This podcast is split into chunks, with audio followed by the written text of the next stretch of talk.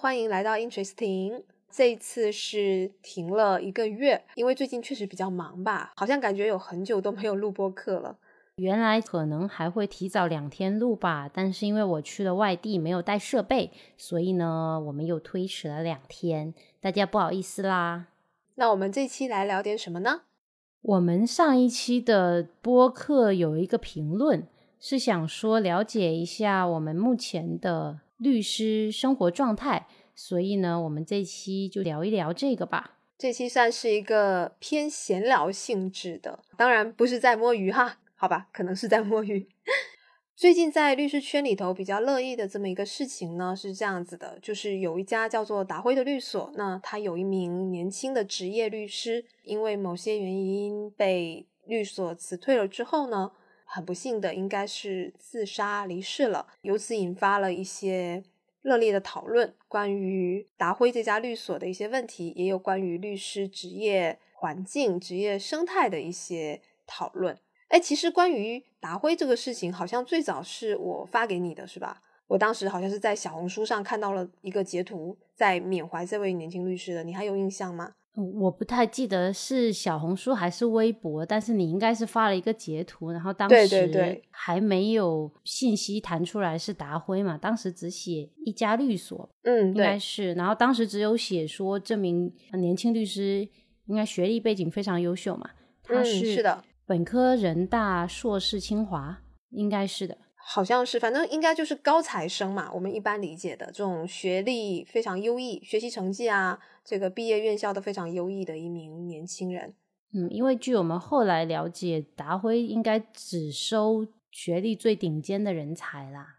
哎，其实关于达辉这个事情，我到现在都没有一个非常具体，就是他到底发生了什么事情，我也不知道了解的算不算全面的信息。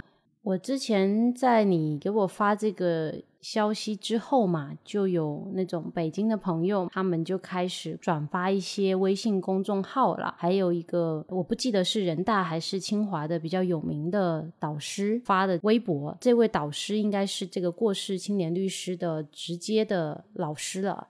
那也是表示说他在校期间非常的优秀嘛，肯定是律所做出了什么导致他自杀的。事情了。后来又有一个朋友给我发了一个公众号，这个公众号的作者是这位年轻律师。之前实习的时候，他的有点像代教老师这样的。这个女生是一个红圈所的高阶的律师，也就是说，这个年轻人应该是在之前在比较有名的律所的实习期间，都还是表现的很不错的。总而言之，就是一个蛮优秀的青年啦。那据说之所以会被达辉来辞退，是因为。他违反了达辉的保密规定啊，只是有消息哈显示的是说，这个达辉律所他们可能档案管理呀都是用的比较老旧的方式，也许是出于这种保密的需求吧，就是不希望自己律所的一些法律文书外泄吧啊。就是这个年轻人。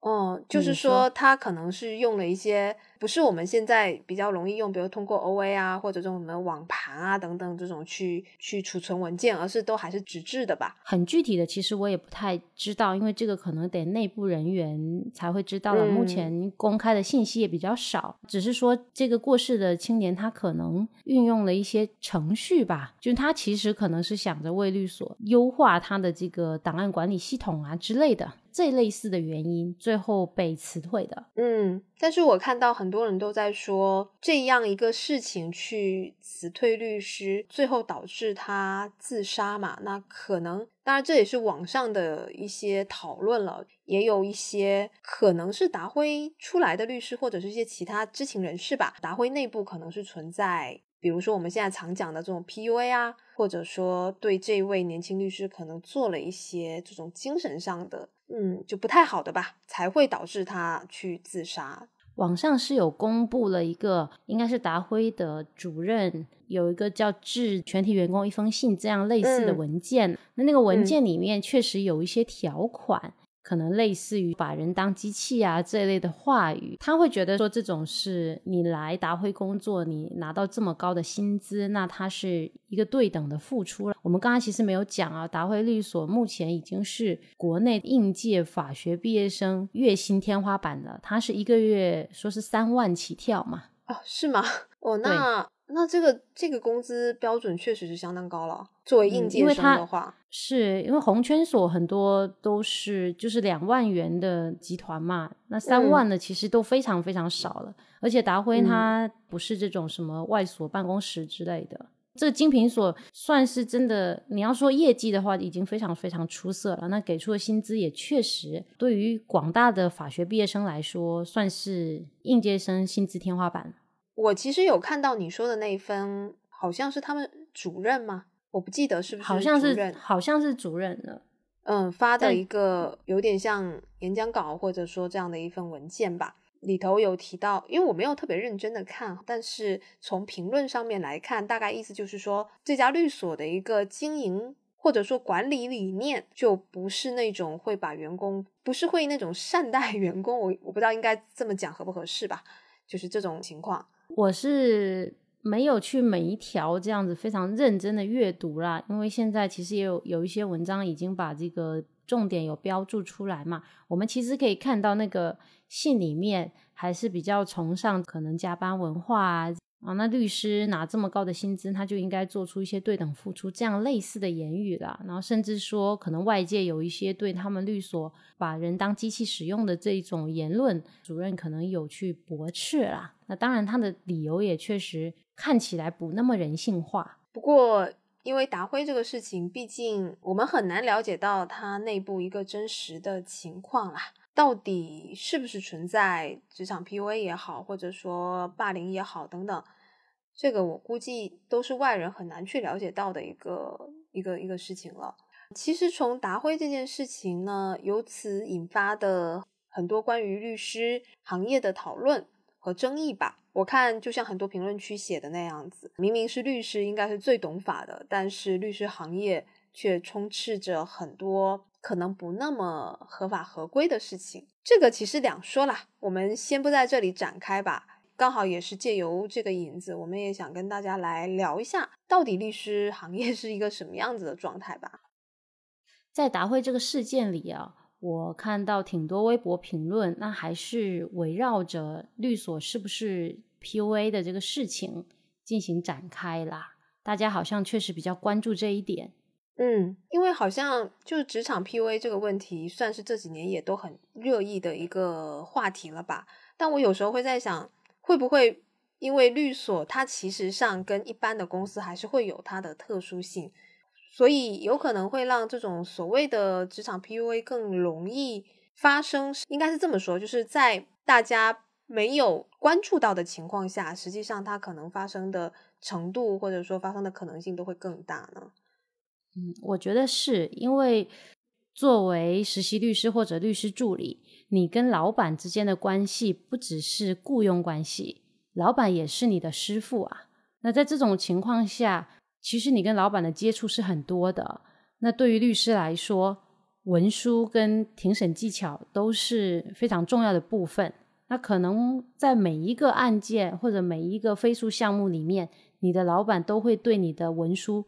跟你的出庭表现做出他的评价，那也许他给你的这个文书修改非常非常多的内容，在旁边有一些批注，甚至也许上升到一些对于专业评价以外的一些评价，也许是不是说很容易给你造成一些精神上的压力呢？也是有可能的。有听过我们之前。关于实习律师的那期播客的听众应该会知道，那像我们要拿到执业证，其实是要经过一年的实习期，然后通过各种考核，还要带教老师签字等等等等，才能拿到那个证的。我记得我当时的代教老师是一名一名年龄比较大的律师了，他其实已经不怎么办案子。我最后整个实习期，说实话，我跟他合作的也都不多。最后不是还要，因为我们当时实习最后。要交那个实习日记嘛，实习日志还要去找他签名，我就会很怕。就是我觉得我们跟作为这种新入行的律师，跟我们的指导律师之间的关系，远远不是那种一般公司里面领导跟员工之间的那么单纯的上下级，你会有一种我之后的这个拿证什么都是跟他有关联，会更加害怕吧？我不知道你会不会有这种想法或者感受。我不知道我的经历会不会有一点特别。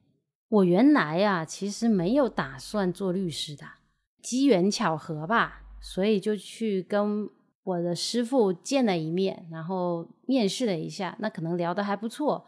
他当时很认真的问我说：“你如果现在有一个很不错的单位也要你的话，你会选择做律师吗？”因为我知道我不想去那个单位，所以我就非常认真的说：“那如果二选一，我会选择做律师。”那在这种情况下，我可能对这个师傅个人本身没有那么畏惧吧，就没有那么害怕。但是我在实习期的过程中，对于开庭跟文书准备这个事情是比较担心的，因为当时我记得我可能是实习期四个月的时候，我们那时候还是可以实习律师开庭的嘛。所以当时的师傅就说：“那你就开下来。那如果有哪里我需要补充的，我再来补充。”我当时非常害怕，因为当事人也是有去出庭的。师傅是跟我说，当事人也同意了，今天的庭你来开。当下我就会觉得说，那如果这个庭表现的不好，也许我未来是不是就失去了师傅对我的信任？可能在后面的实习期，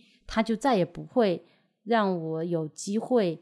单独开庭，或者说承担一些比较重要的工作任务了。我其实比较担心的是这个，嗯，因为我会觉得像律师刚入行的这种模式，它跟一般，因为我们毕竟只经历过过律师这个行业哈，也没有去其他这种工作，所以也有可能我们不了解其他行业。这这这个这个，如果是我们说错了的话。那希望大家就先体谅一下，就是我会觉得从我自己的角度来看，好像当时刚入行的时候，我会觉得我们自己是一种学习的态度。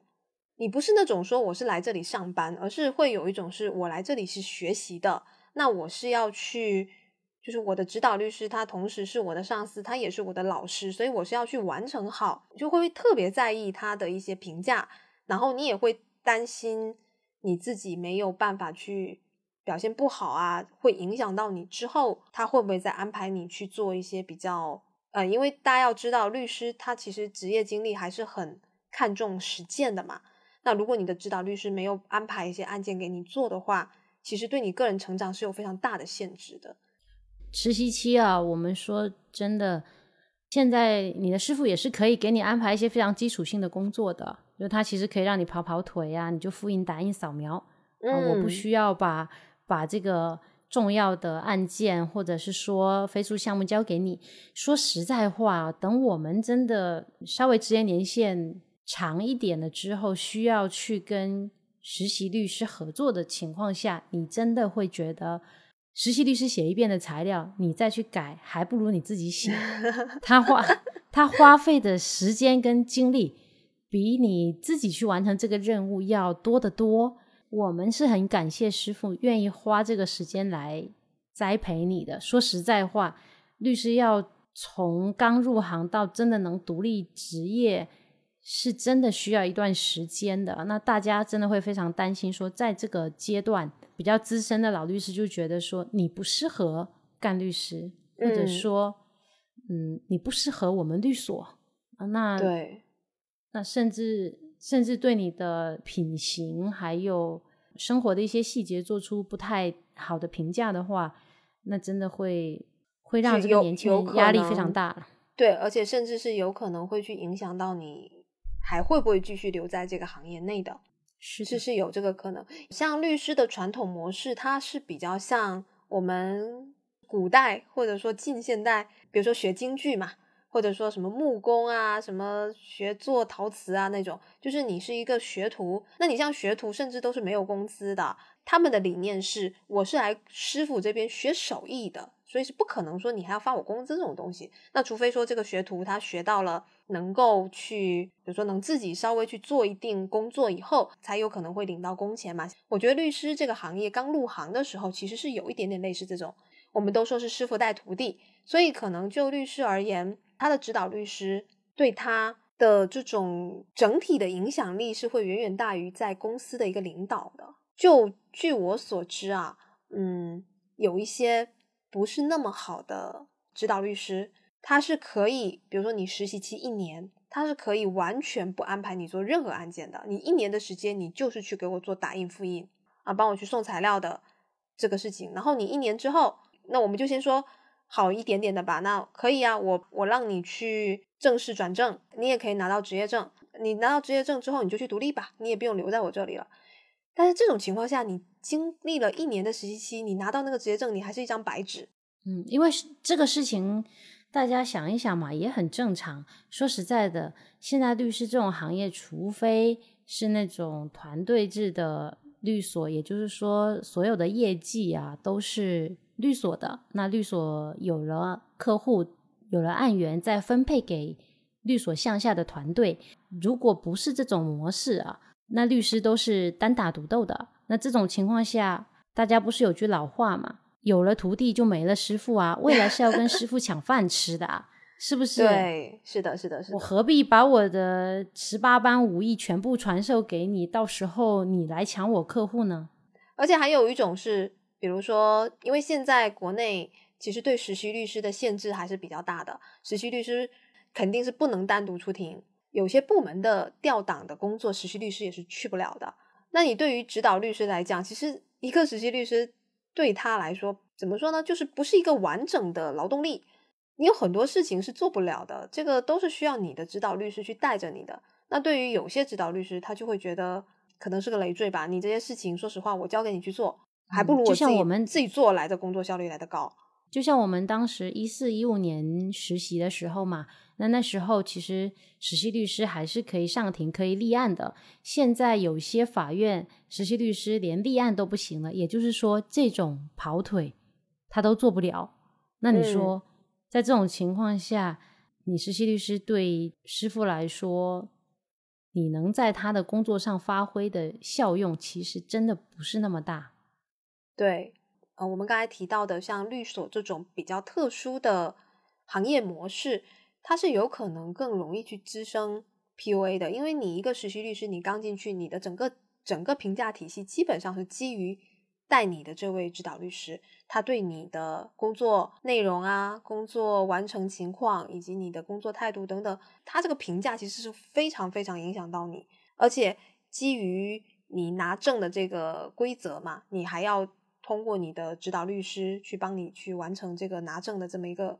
制度吗？不，就是去签字，让你能够对对这个步骤是这种隶属关系会更加强于一般的公司吧？我在想，当然了，也是有很多师傅确实是本着带年轻人的这种角度来对待实习律师的，也教实习律师非常非常多。我在想哦，有个问题，那怎么样去界定？是实习律师的心理承受能力太差，还是说确实这个指导老师有这种 PUA 的问题呢？嗯，我觉得这个东西还真是有点不好说诶，因为像我们其实刚才讲了那么多，实习律师他其实非常受指导律师的影响，但以我们所见到的哈，有问题的指导律师也是存在的，但是有问题的实习律师也是存在的，确实是有一些人群。他可能，比如说是，我觉得确实是不适合吃这碗饭哈，或者说他是在工作表现上面确实不尽如人意，遭到了指导律师的批评啊等等。那这个你要说他是 PUA 吗？我觉得这个好像就不太合适吧。那你到底要去如何界定？或许你可以问一下你的同事呢。先就是旁观者清，进去这家律所之前先摸个底是吧？对啊，对啊，就。其实我们前面之前那期那期播客有聊到嘛，你比如说你要去一家律所之前，你可以先了解一下，呃，你要跟的这个指导老师是个什么样的情形。那我其实讲的不是这个点啦，我讲的是，比如说你受到了批评，或者你不太确定到底是你的表现不对，还是这个指导律师他的处理方式不对，或许是可以去问一下你的同行啊、你的同事等等。那以他们正常来说的一个标准。你所做的事情到底对还是不对？我觉得是可以得到一个，就是通过去询问其他人，得到一个相对客观的情况啦。如果你的律所是一个中大型的律所的话，应该有很多团队。那在这种情况下，你应该是有办法去了解到，作为实习律师在处理每一项工作的时候，是不是符合一个实习律师的正常工作表现，是不是一个正常水准吧？那至于说代教老师，如果是一些正常的。指出你文书或者是啊一些工作任务完成方面的问题，我觉得正常沟通跟交流吧。嗯，现在的年轻人都很有想法，大家都可能不像以前听话，就是以以这个可能大环境来说，就比如说像我们嘛，那我们基本上如果这个当时指导老师说你怎么改，我们一般就是怎么改。当然不是说没有自己的思考了，只是说我们可能不会太去为了杠而杠。就现在的小朋友，可能有一些会觉得说，我我这真的不是攻击零零后了，这只是说可能有一些这个他们比较有自己的想法吧，我觉得是这样子。可能对有一些前前辈们的反馈啦。举个例子来说吧，比如说我之前在应该是在知乎上吧，有看到有一名实习律师。发的一个帖子，大概意思就是讲说，他把一个案件的原件给丢掉了，而且据说还是一张发票。然后他被他的指导律师痛骂了一顿，然后扫地走人，就是把他辞退了。然后他就觉得非常委屈，非常难过，然后在网上发那个帖子。那么至于这个实习律师的这个行为呢，其实从下面回帖人也可以看出，大家的意见还是比较统一的。实习律师，你丢了原件，这可是非常严重的失误。可以说，指导律师只是辞退你，没有让你，比如说，因为这个案件有，因为有可能会影响到案件的，因为在这个帖子是没有细说啦。但是，嗯，如果说去影响到案件，比如说需要退律师费啊等等，给律所造成损失了，你的指导律师要求你赔偿都是可以的。那他其实辞退你，我们看来都不算是一个过分的处罚了。而且不止哦，就是如果这个原件是证据的话，那可能会。在开庭的时候，影响到这个证据真实性的问题。那万一因为你的失误把整个案件输掉了，就可能不只是退律师费，你的代教老师可能是要赔很大的数额的费用给客户的，而且大概率会永远丢掉这个客户。像这样的损失很难估量的。所以说呢，我们其实想讲的就是职场 PUA 确实是存在。只不过呢，我们双方的原因都是要考虑到的。哎，我们要不要想一想？你觉得有可能出现什么样的情形是属于这个律师行业内的职场 PUA 呢？我们可以是不是可以畅想一下，假设一个情境？假设吗？比如说改了十稿的材料，但是指导老师没有给出具体的修改意见，都是在批注写说这个不行。那个不好，你怎么能写成这个样子？你写成这个样子还怎么当一个律师？你思考考了多少分？我觉得你你你这个都算轻的，你知道吗？我是觉得如果再说下去就人身攻击了，我不太想去 讲出那种话了。哦，我知道了，就是说，其实就是他会对你有一些这种已经超出你行业的评价了，可能是对你有人身攻击嘛。其实问思考考多少分就已经有点过分。嗯。我觉得其实不管是在哪个行业，那工作的事情放工作，但是超出工作评价范围去对你进行人身攻击，去对你的人格啊、品性啊等等去做一个贬低，我觉得其实都可以算得上了。哪怕说是你工作上有失误，呃，我觉得也是不可以通过这种方式去处理的。嗯，对，因为可能特别对于这种刚。入行的年轻人来说吧，我以前还有听说过那种，比如说啊，这种可能不算职场 PUA 吧，但是我觉得他可能也不那么合适哈。就是他会把实习律师去作为他不只是他的助理，应可以是说他的生活助理了。他要去他的实习律师要去照顾到他的指导律师的可能是生活上的方方面面啊，甚至比如说，哎，你去帮我早上接一下我小孩啊，哎，我小孩放学你帮我去接一下他啊，早上去帮我沏个茶，你去擦个桌子。啊，卫生帮我打扫一下，这种就是生活里啊，大家可能还真的是都习以为常了。这习以为常吗？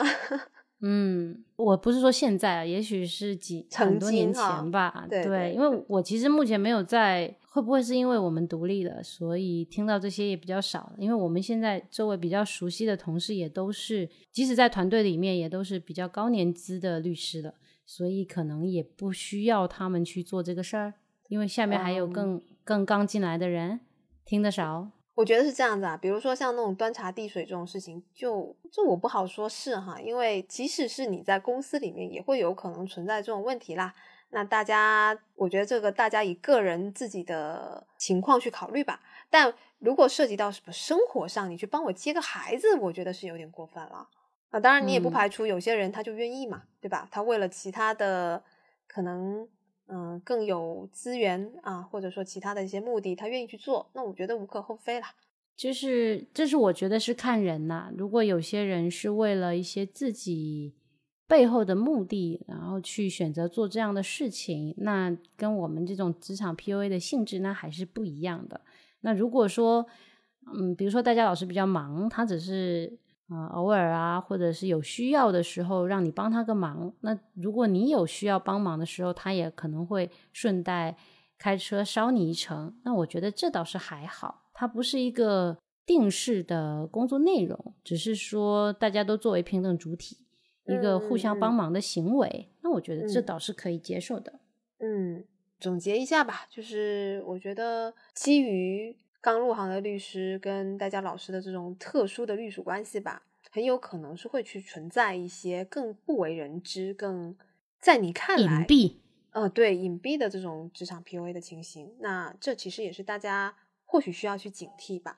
我们其实，在之前的这个那期内容有提过，如果你觉得不合适，或者说你觉得不管是指导律师不合适你，律所不合适你，还是这个专业啊，甚至是这个行业不合适你。你都是可以去慎重考虑一下，虽然说可能流程上走起来会比较困难，但如果真的是有去思考过，有想要去转换轨道的话，都是可以的，没有必要。就如果说真的情形比较严重，我觉得是没有必要去死磕的啦，有很多的出路的。嗯，是的。说回律所生态吧，我想到我在网上也有看到，不管是。行业外的人吧，或者说是很多，尤其是刚入行的一些新律师，他们会有一个这样的疑问，就是说，当律师是不是一定要应酬喝酒才有办法在这个行业内走得长远？你怎么看待这个问题呢？我觉得分人哈，如果是你作为独立律师或者说合伙人这个层面，你可能遇到一些需要去应酬的客户，这就是你的选择了。如果你愿意采用这种方式，你又能获客的话，那你身体也顶得住，那也许你就适合这种方式，你可能也就这么做了。但是如果你是在团队里，就是你做助理，或者说你做寿星律师，那这种情况下，团队或者说你的老板要求你去喝酒，那你就要考虑说你能不能拒绝。那比如说像我们这种职业律师、独立律师，那其实也看你主要的获客来源啦。那如果你很紧迫，那这种方式又是你确实能够拿到客户的方式，那也许嗯，你可以采取这种方式。那只是说，作为我们两个来说，我们可能觉得这种方式我们做不来啦。我其实就是一个疑问啊，就是你觉得？喝酒应酬，这确实是一个行而有效的获客方式，是吗？就是我我是说，你有见过，比如说有人是可以通过去应酬喝酒，然后得到案源啊，或者说他更容易去取得案件。我觉得也不是叫看过吧，是听过吧，因为我们有一些前辈嘛，就是在我们的这种晚宴啊，就是。年度的一些中秋活动啊，或者是年会啊，上面那其实他们会讲说，我们现在的职业环境比他们好。那他们当时其实可能都是需要去应酬，这样去开拓案源的嘛。所以应该在之前那个年代，这种方式还是一个比较符合中国这种国情酒桌文化的。对，应该是应该是有国情的因素啦。其实我现在想到啦，就是嗯，怎么说呢？以前不是有流传一个俗语嘛，就是说大家酒过三巡，对吧？那可能有些话都好说了。或许喝酒应酬是你跟客户打好关系的一个比较容易的方式。那打好关系，大家熟了以后，那他之后会不会有什么案件，他可能就会想到你。我觉得这是一种可能性嘛。就大家说，比如说律师这么多，对吧？为什么别人选你而不选他？可能你通过酒桌去跟人家熟络的这种方式，确实是会容易让他在有事情的时候先想到你。我在想，会不会是这种？嗯，这种模式吧，我是觉得可能在之前那个年代吧，可能十几二十年之前，它应该是一个主流的获客方式。只是说，因为当时律师还少嘛，没有内卷的这么厉害。那到了现在这个时代，大家不只是看重你能不能喝酒了，可能最重要的还是案件能不能做好。就是在专业度要求很高的情况下。即使你通过酒桌文化拿到了这个客户之后，能不能维系的好，那可能又是另说了。所以，可能目前的这种生态环境会不会相对好一些？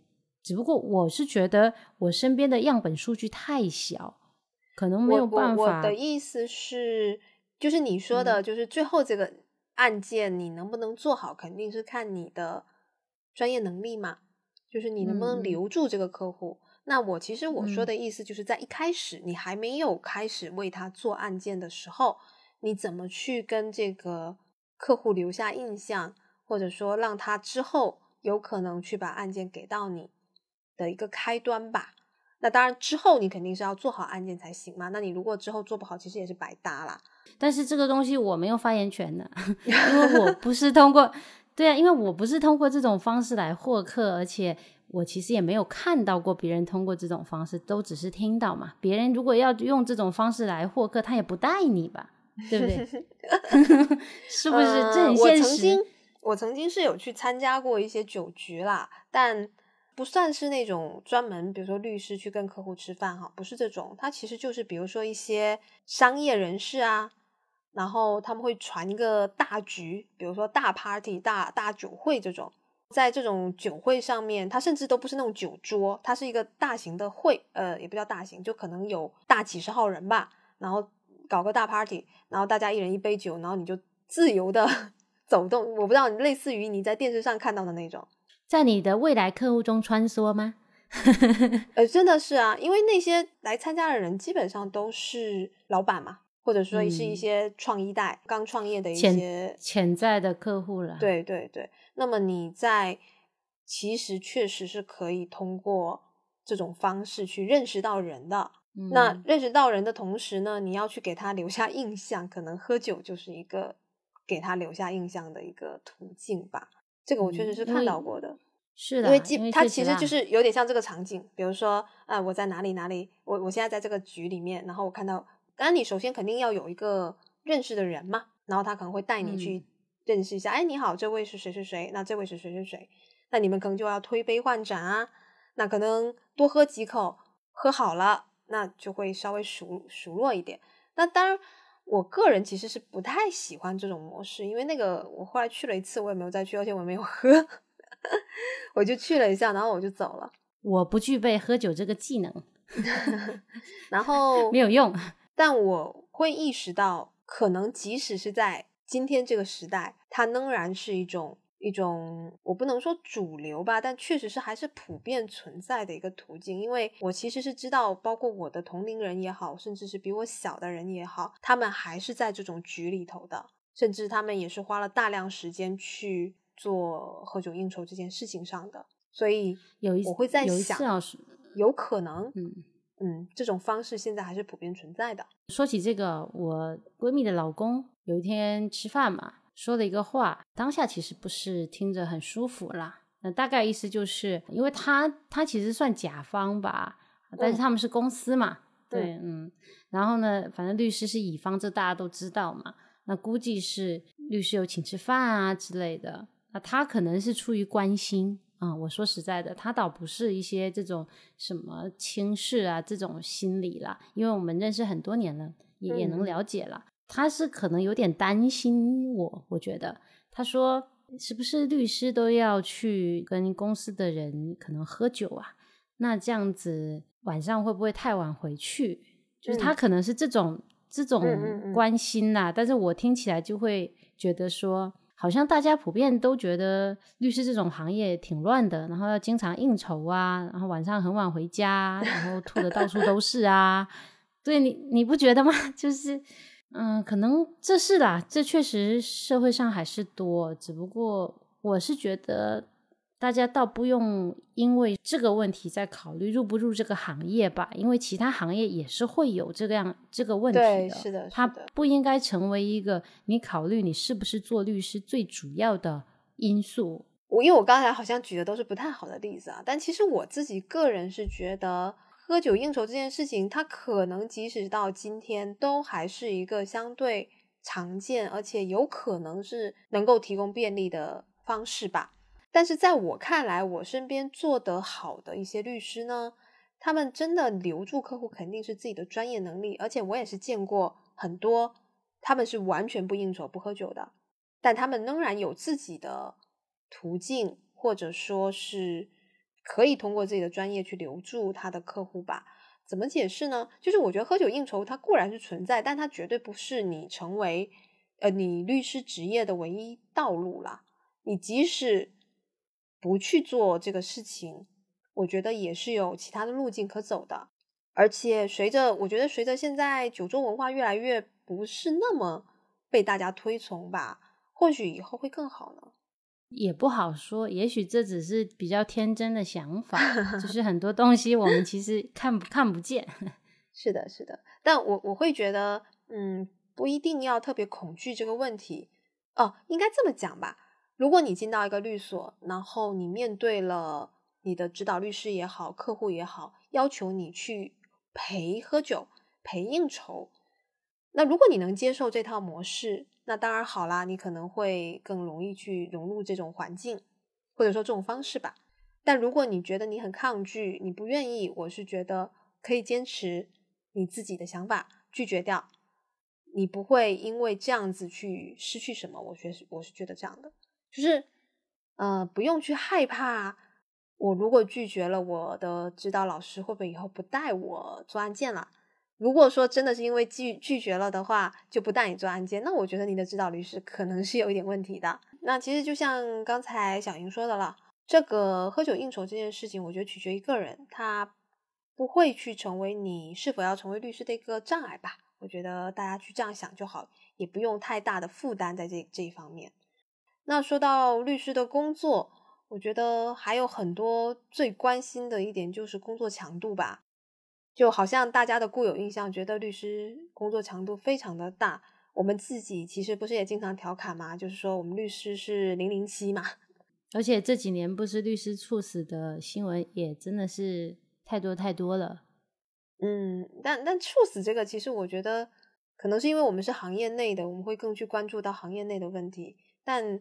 放到不同行业内，我是觉得人口就是这个人数可能是我我这个我不确定啊，这个毕竟没有去统计过，就是到底是不是超出了正常范围，这个我确实是不太确定。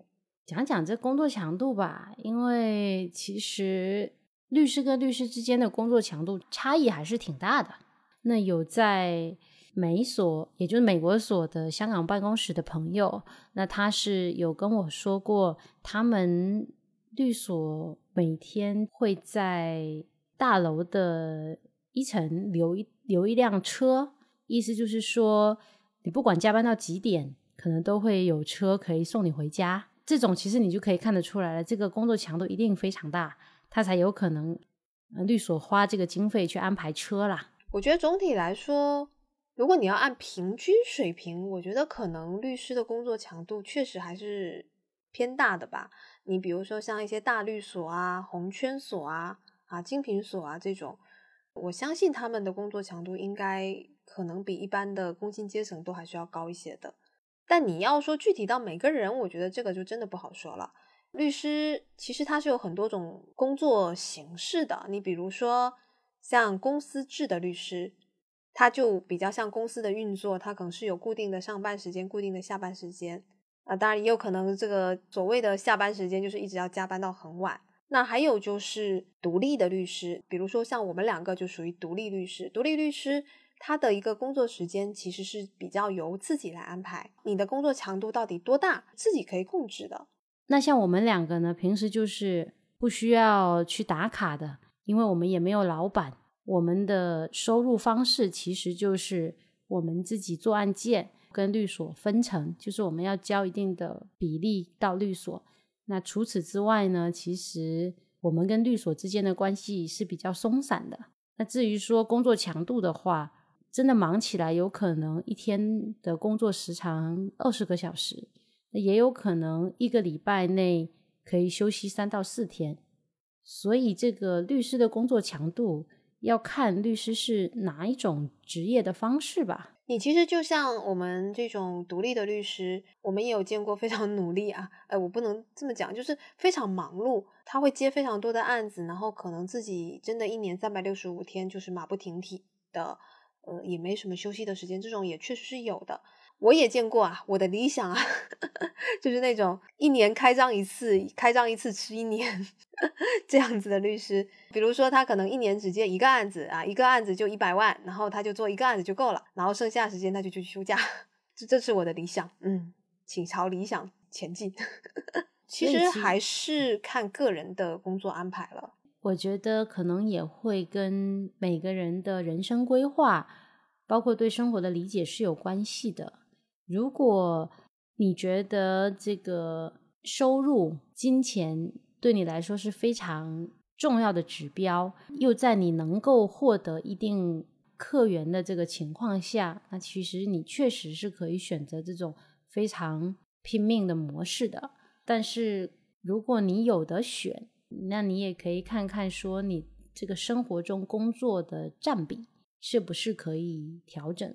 其实我觉得，简单来说吧，你说律师行业到底有没有 PUA 啊？律师的工作强度是不是真的非常大？我觉得这个倒不绝对是说律师行业的问题啊，很多情况下是你作为你个人，你处在这个行业状态下，你想去选择什么样的道路。比如说你在面对一些不合理的工作要求、不合理的工作态度的情况，你要怎么去？你选择忍，还是选择你要去做一些反抗，或者说你选择换轨道？像是工作强度，如果说你想要很高的收入，那你可能需要花很多的时间去经营，去我们说做营销嘛，那或者说去喝酒应酬，那或者你去选择那种，当然前提你肯定也是要具备能够。进入这些律所的资质，然后你去选择这些律所，你获得一个很不错的报酬，那你所要面临的就是你的工作强度会非常的大。如果你不想要去这样子生活的话，你在这个律师这个行业，你其实还是有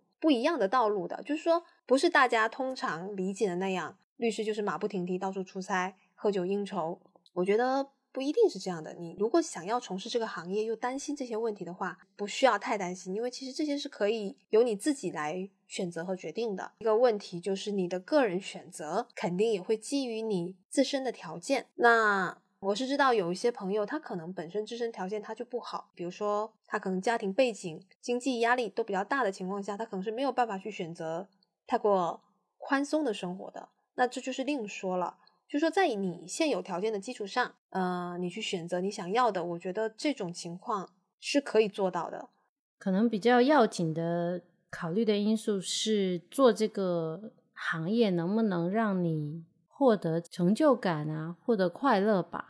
如果你对做案件和做飞速项目这种工作内容本身其实是没有任何的兴趣跟热情的，那我觉得可能。不见得需要选择律师这条路啦。那如果说你只是对于这个应酬啊，对于职场 PUA 有抗拒的话，那我觉得每个职场都一样，你倒没有必要因为这种原因来阻碍你成为一名律师啦。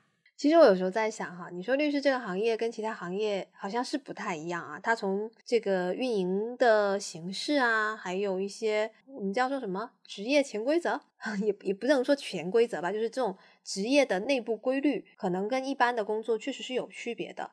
但是我经常又在想，其实律师行业也没有什么特别的啊，嗯，人家有的这种不好的点，他哪一个没有呢？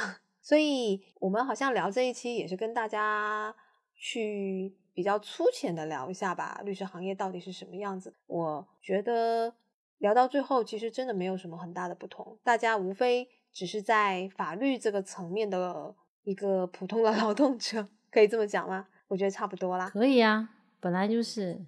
我觉得可能大家比较有兴趣的点，其实是我们办了哪些有意思的案件。这个我觉得未来可能是可以整合出一期吧，就我们办过的案件里面，比如说我们就可以挑战，比如说我们最近其实这一段时间也发生了很多的事情啊，以后有机会的话可以跟大家聊，这个也算是一段比较复杂的心路历程。是律师行业算比较罕见的经历吧，我觉得是了，对，不算太常见了，对，所以嗯，我我们当时其实也考虑了很多了，对我觉得比较有趣，以后可能可以跟大家分享的，还有我们在职业过程中遇到的离奇的故事吗？我可以这么说吗？就是。可以啊，因为我前几天刚好在跟其他人聊嘛，就是聊我在职业过程中听到的一些故事，可能是我手上办的案子，也有可能是别人手上的。是人生真的是五花八门，无奇不有。因为做律师这个行业其实是可以看到众生相的，这是我觉得这个行业有魅力的地方。但是我说的很现实啊，我们也确实看到了很多人性的阴暗面，社会生活的一些很赤裸裸的真实。这些东西确实可能也是一些负能量吧。你做这个行业，你确实是需要去排遣的。你需要自己能够跟自己的心能够对话吧，达成一种平衡，你可能才不至于被这些能量拉低你自身的磁场吧。嗯，我常常说的就是，现在已经很少，不太容易有让我。怎么说呢？出乎意料的事情了，就是我的下限已经被刷的无限低。我们今天聊的这个，可能也聊的比较比较随意吧，就跟大家聊一聊这个律师的一个职业情况，也就先聊到这里吧。这期节目的最后呢，就是一个关于书的分享。这一期我们要分享两本书给大家。我们今天想讲的第一本书。是扎法利·萨巴瑞著的，他的中文名字叫《女性的觉醒》。这本书呢，算是一个比较初级的女性主义书籍吧。但虽然说它是叫《女性的觉醒》，其实我觉得它书中很多的观点并不只限于女性，应该说是人人都可以。共通的一些观点，书里面也举了很多实际的案例去阐述他的想法。对我来讲，我觉得比较有意思的是，它里头提到了很多我以前可能未曾设想的一些思考方向。这个还是我觉得还是比较有趣的点。我其实看这本书刚开始看到一百六十页的时候，我都没有太深刻的感受吧，因为它可能。我觉得应该是跟翻译也会有一点点关系啦，所以看起来很像那种励志书籍，就是很像喊口号，你应该怎么做，你肯定会体会到什么，你一定身处什么样的困境。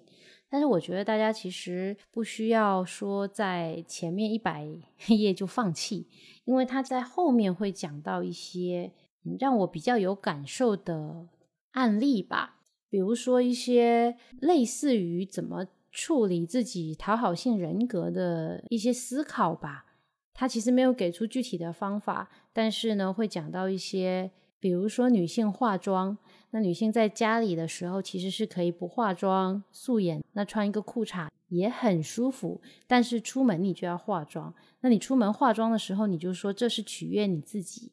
但是你相比较而言，你在家里穿裤衩，你可能更开心。所以呢，其实你的本质还是为了希望得到更多的赞美，需要得到更多的赞美。它的深层次原因可能是因为你没有安全感。他可能会讲到一些这些部分吧。怎么说呢？我觉得可能几年前我看这个书也是一样，没有太多感受的，因为当时经历的事情太少，自己还做不到一些自我调节。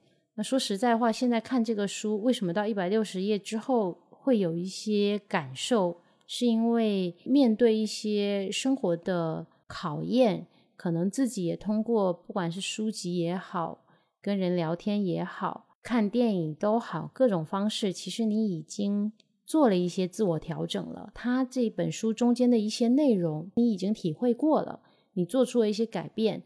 比如说，跟一些你觉得不属于你、你的本分范围内的事情说不，忠于自己内心的想法。不过呢，我会觉得，如果大家希望从这本书里面找到一个很具体的方法，我们怎么样来做到，那可能有点难。因为我找来找去，这本书里面只讲了一个方法，就是冥想。提到的是说，你可以用这种。免费的冥想 App 来进行冥想，它并没有对于冥想这件事情本身有过多的描述。如果你看这本书，你希望它能够带给你思考，我觉得完全没有问题，而且也是建议你看的。但是可能不要抱着这种想要直接通过看这本书马上就能觉醒了这种想法来看待它吧。嗯，其实我们前面也有说嘛，我觉得它是一本相对比较入门也比较初级的书籍。这本书的前半部分，我个人是没有什么感受，我觉得有点偏向于念口号，就是他直接的把观点亮出来，但其实并没有去做过多的解释。在中后半部分呢，他其实是有对他前半部分的一些观点进行比较具体的阐述，尤其是我个人比较喜欢他最后三分一里头关于自我对话。坚持做自己等等一些观点，然后里头还有一些关于两性问题的思考。怎么说呢？就是在我的固有思考之外，去提到了我没有去设想过的观点。这点在我看来是比较有意思的。但我们刚才有说嘛，因为它其实不是一个给出具体方法，而是一个或者说是一个能够让你引起思考的一个桥梁，去打开你的思维。我觉得是一本不错的书。就这本书会让我联想到我跟小莹最近有在听的一个算是新播客吗？就是那个小毛和大明一对很算新播客，嗯，对，一对很可爱的蕾丝同性伴侣。对，因为我们当时在听的时候，我们都会觉得小毛是一个非常有趣的人。嗯，感兴趣的朋友们可以自己去听一下他是如何的有趣。在他们那个播客里头，其实就有聊到很多这种。叫做倾听自我、自我对话、冥想的这个话题，就结合到这本书里头。我觉得，嗯，对这方面有一点，就是想要去了解入门的这些朋友们，或者说你以前其实没有太多的关于这方面的思考，你想要去了解一下，是可以去看一下这本书的。嗯，说到冥想这个事儿啊，我为什么会觉得它里面其实没有一些具体的方法，是因为我其实听了一些。播客也看了一些相关的书跟视频吧，我觉得冥想这个事情其实不是那么容易的，不是说你坐在那边几分钟，你听这个冥想音乐，你就能进入状态的。就是冥想这个过程，我自己的感受就跟你念经是一样的，在做这个事情的过程中，脑子会不断的有各种杂念涌进，你要达到这种通过冥想整个人。身心放松，完全头脑一片空白的状态是需要刻意练习的。我甚至去了解过一些这种内观课程嘛，就世界各地都有啊。那像国内是在北京嘛，我我甚至都想过说去参加这种内观课程。但是其实还是会有很多的评论说，你即使在这个十天内观的状态下，你达到了这种身心合一，嗯，你达到了这种治愈，你出这个内观之后。如果你不坚持，你很快就没有办法达到这种身心清净的状态了。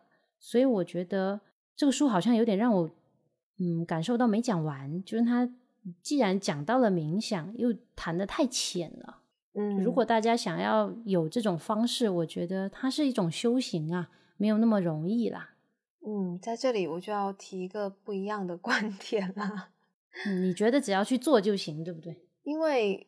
但我不知道啊，这个是我个人体验哈，就是我不能说这是冥想，但是对我来说，自我对话、自我思考这件事情是一个跟吃饭、喝水、睡觉一样自然的事情。因为可能不知道啊，我从小就从很小，我记得开始我就有自我对话的习惯，我是可以一个人。我不是以前说我经常会一个人出去旅游嘛？那比如说我一个人去坐十几个小时的、二十几个小时的那个火车，我是可以坐在那边就是自我对话一整天的，完全在那个状态里面一直在自我对话、自我放放空，然后。你感受不到外在，可能有这方面的原因，所以我在看这本书的那个冥想的那部分啊，我没有任何的难度吧。我觉得对我来说是一件很自然的事情，就是他所说的那一些，我没有什么太大障碍，我也不会感受到就是小英说的他没给方法这件事情。可能是个人差异的问题，我只是觉得啦，像我这种会跟不是很，我不知道。像你说的，你说需要再去学习，需要再去，但是我就会觉得说，可能在我这里，我就真的是觉得它是和它是一件自然的事情，不是需要努力的事情。我不知道哎，我不知道这种东西要怎么去解释。我觉得不需要解释啊，每个人的体质不一样啊。就像你看的嘛，小毛他其实也是可以自我对话，他也不需要去洗练，但是大明就是做不到的。所以这种东西可能每个人的人生功课不一样。我是觉得啦，冥想它只是一种手段，你明白吗？嗯，对，是是的。就比如说你写字，你抄经，其实是一样的，只要你能达到身心合一。就只关注当下的这个状态，不管你采用什么手段都是可以的。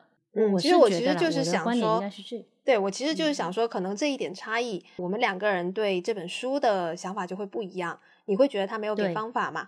对，那我会觉得我甚至没有感受到这个所谓的方法，他他给我的就是所谓的都是我能思考的点，就是我可以直接拿来用了，我不需要他再去给方法。所以可能这是我们两个对这本书。会不太一样的感受，我我是觉得挺好的，因为每个人看书其实想要获得的东西也不一样，然后看完的状态也不一样，也挺好的。以后我们也还是可以经常做这种共读的事儿。对，就可能是我们两个人的角度不一样，所以最后看完这本书的感受其实差别也会比较大。刚好看完这本书的时候呢，我又接着看完另外一本，我觉得像是这本书的一个延续吧。就是我最近看了一本叫做《闭经记》，这个“闭”就是关闭的“闭”，月经的“经”，记录的“记”。讲的呢，就是这位作者他在人到中年吧，应该是到更年期，这个月经哈快要结束了的这么一段时期的随笔，非常有趣，非常可爱。这个作者的名字叫做伊藤比吕美。那这一本书实际上就是由十几篇随笔组成的一本小书。为什么我会说这本书像是刚才我们推荐的那本书的延续呢？这本《必经记》在我看来，它就是一个觉醒后的女性，她所产生的关于女性命题、关于更年期、关于衰老，甚至关于容貌焦虑等等的一系列成型的思考。比如说，它其实里头有提到很多关于月经羞耻的问题。也有关于到自己这个圆圆滚滚的身材，就是他中年发福了嘛。我这里可以挑一段，在这里头呢，他描写了他每次去到东京就会被别人说你胖了呀，然后他就感觉非常的烦躁，又心烦又不想见人，但不想见人又不得不见的一种焦虑心情。于是他就和他女儿聊了这种心情，女儿告诉他：“妈，小孩和大人的体型本来就是不一样的呀，小孩的体型确实可爱，但换到大人身上就很奇怪。”妈，欧巴桑的体型就挺好的，你有什么可烦的呢？我就很烦啊，很奇怪吗？因为很多人都很苗条，我羡慕死了呀！我想立刻这么反驳，但慢慢的，我想通了女儿的话，就是说我被世界上的偏见所迷惑了，认为只有苗条的、年轻的才是美的。我今年五十五岁，五十五岁的肉体哪里不好了？我明白了，我发现了，我找到了。我想这么高呼着，在每条街道上痛快的裸奔。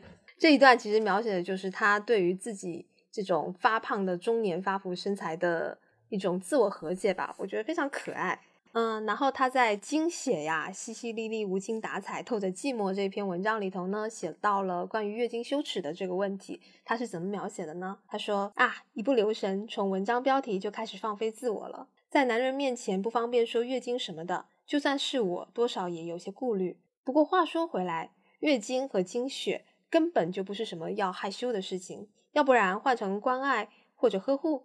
但此时各位读者正在看的可是《妇女公论》杂志，我不觉得会有男性主动买来看，所以也没有什么可避讳的了，就直接说吧。精血，精血，精血。《必经记》这本书呢，它其实除了觉醒后的女性关于自己更年期的一些问题以外呢，它也涉及到了很多人在衰老以后需要面对的种种人生课题。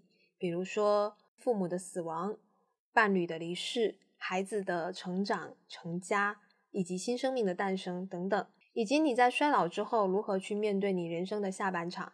但是呢，这位作者他都是一种非常轻快、带着愉悦的步调，看开人生的这么一种心路历程去面对他所要经过的那些人生课题。在最后呢，这本书里头，作者说了一句。人生的后半场就是咬着牙把难堪事一件件打倒的过程，做过错过，错后重来，我早习惯了，这辈子就是这么过来的。去给自己做了这么一个注解，是一部非常有意思也很可爱的书，觉得可以推荐大家去看一下。我们最早跟大家分享的那本女性的觉醒书籍呢，其实讲的是从一个比较混沌的状态可能开始觉醒，这个中间会遇到了一些什么样的思考。《必经记》这本书。静文说，他讲的是一位已经觉醒了的女性对于女性的相关的思考啊，可能是一些我们日常觉得难以启齿的话题，她都已经能够坦然面对了。那我跟大家分享一个电影吧，这个我觉得应该是一个居中的状态，就是女性已经有了觉醒意识。但是他还没有找到觉醒方法，就是他在通往觉醒的这条路上的一个电影。这部电影其实是一六年的，那他当时有奥斯卡、戛纳好多提名嘛。那这次之所以会看它，是因为它的韩国版海报特别的好看，反正是长在我的审美点上。所以我就去看了这个片子里面讲的呢，这个女主角其实她是一个受过良好教育的女性了。可是呢，我觉得是因为她在寻找自己的过程中可能比较迷茫。她刚开始又想着说，我是不是要学医学？后来又觉得我是不是应该去当一个摄影师？她的这种迷茫不止体现在她的职业过程中，她的感情生活也很混乱，甚至可能有一些影评是说，她以这种不同的男性发生性关系的方式来排遣自己的这种就工作上面、事业上面、自我成长上面的不如意吧。那我其实不想去跟大家剧透太多的内容，我觉得是部挺值得大家去看的电影。他可能经历了一些童年创伤，经历了跟自己相知的爱人的离世，他可能最后找到了一条比较踏实的路，就从片场的摄影师开始做起了。电影的结尾。其实他也没有再找到一个非常契合的爱人，但是他能够在他的这个小房间里面安心的打开他的电脑，剪他的片子。那我觉得，其实我不知道他算不算做已经觉醒了，真正找到自己了。但是我觉得，在这个过程中，他应该已经离自己觉醒越来越近了。通过这个电影，我的感受是。觉醒可能不只是看一本书、看一部电影，或者说我实践一件事情就能做到的事。但是呢，可能社会要对所有的个体有一些包容吧，对女性有一些包容。那女性对自己其实也要有一点信心，这是个长期的过程。也许在这个过程中会犯错，那也许在这个过程中会摔得头破血流，但是最终的结果如果能够。真的达到所谓的觉醒都是好。有一部英剧叫《伦敦生活》，它其实跟这个刚才推荐的电影有一些异曲同工的地方，也推荐大家去看一下。那我们今天的分享就到这里结束啦，大家下期再见，拜拜。